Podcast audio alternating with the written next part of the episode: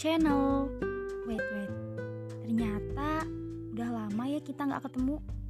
Aku yang selama ini ngeghosting dari podcastku sendiri sih.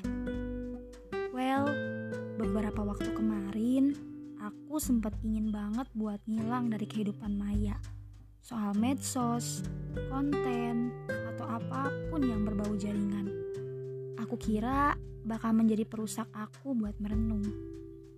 Sebagai seorang introvert, aku lebih suka menyendiri dan berdebat sengit dengan diriku sendiri. Kadang benci juga sih sama kehidupan yang seperti ini. Hidup, bata hidup. But wait, aku nggak sendiri. Masih banyak introvert-introvert lain yang ngerasain hal yang sama. Bagi seorang introvert, menyendiri adalah cara mereka ngecharge diri mereka. Dan bukan soal introvert atau ekstrovert lagi sih, tapi soal jiwa yang butuh untuk tenang. Kemarin aku baca buku dari Marcel Evy tentang lepas kendali.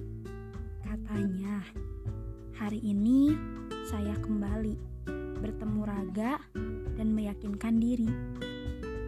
Well, jika menurut ilmu tasawuf yang pernah aku dengar, bahwa ketika aku bertemu dengan aku, kebahagiaan yang paling puncak adalah ketika jiwaku bertemu dengan aku, yaitu Allah.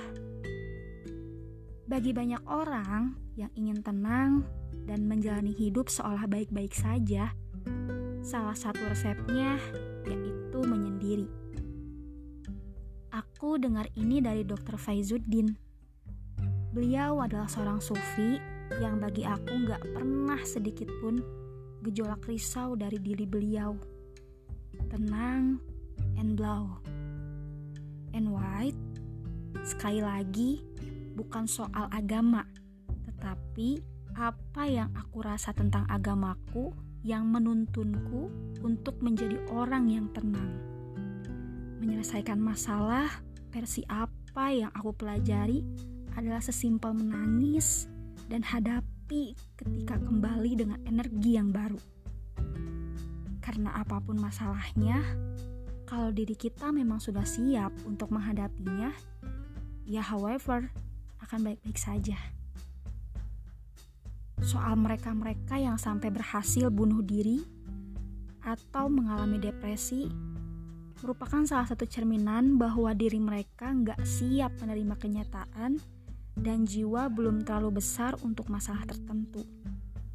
Oleh karena itu, menurut aku ya, back to the topic, bahwa menyendiri dan menghindari dari dunia maya itu perlu untuk memperbesar jiwa dan agar mempersiapkan diri untuk segala kenyataan yang ada.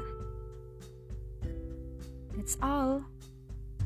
Thanks for the sharing, guys.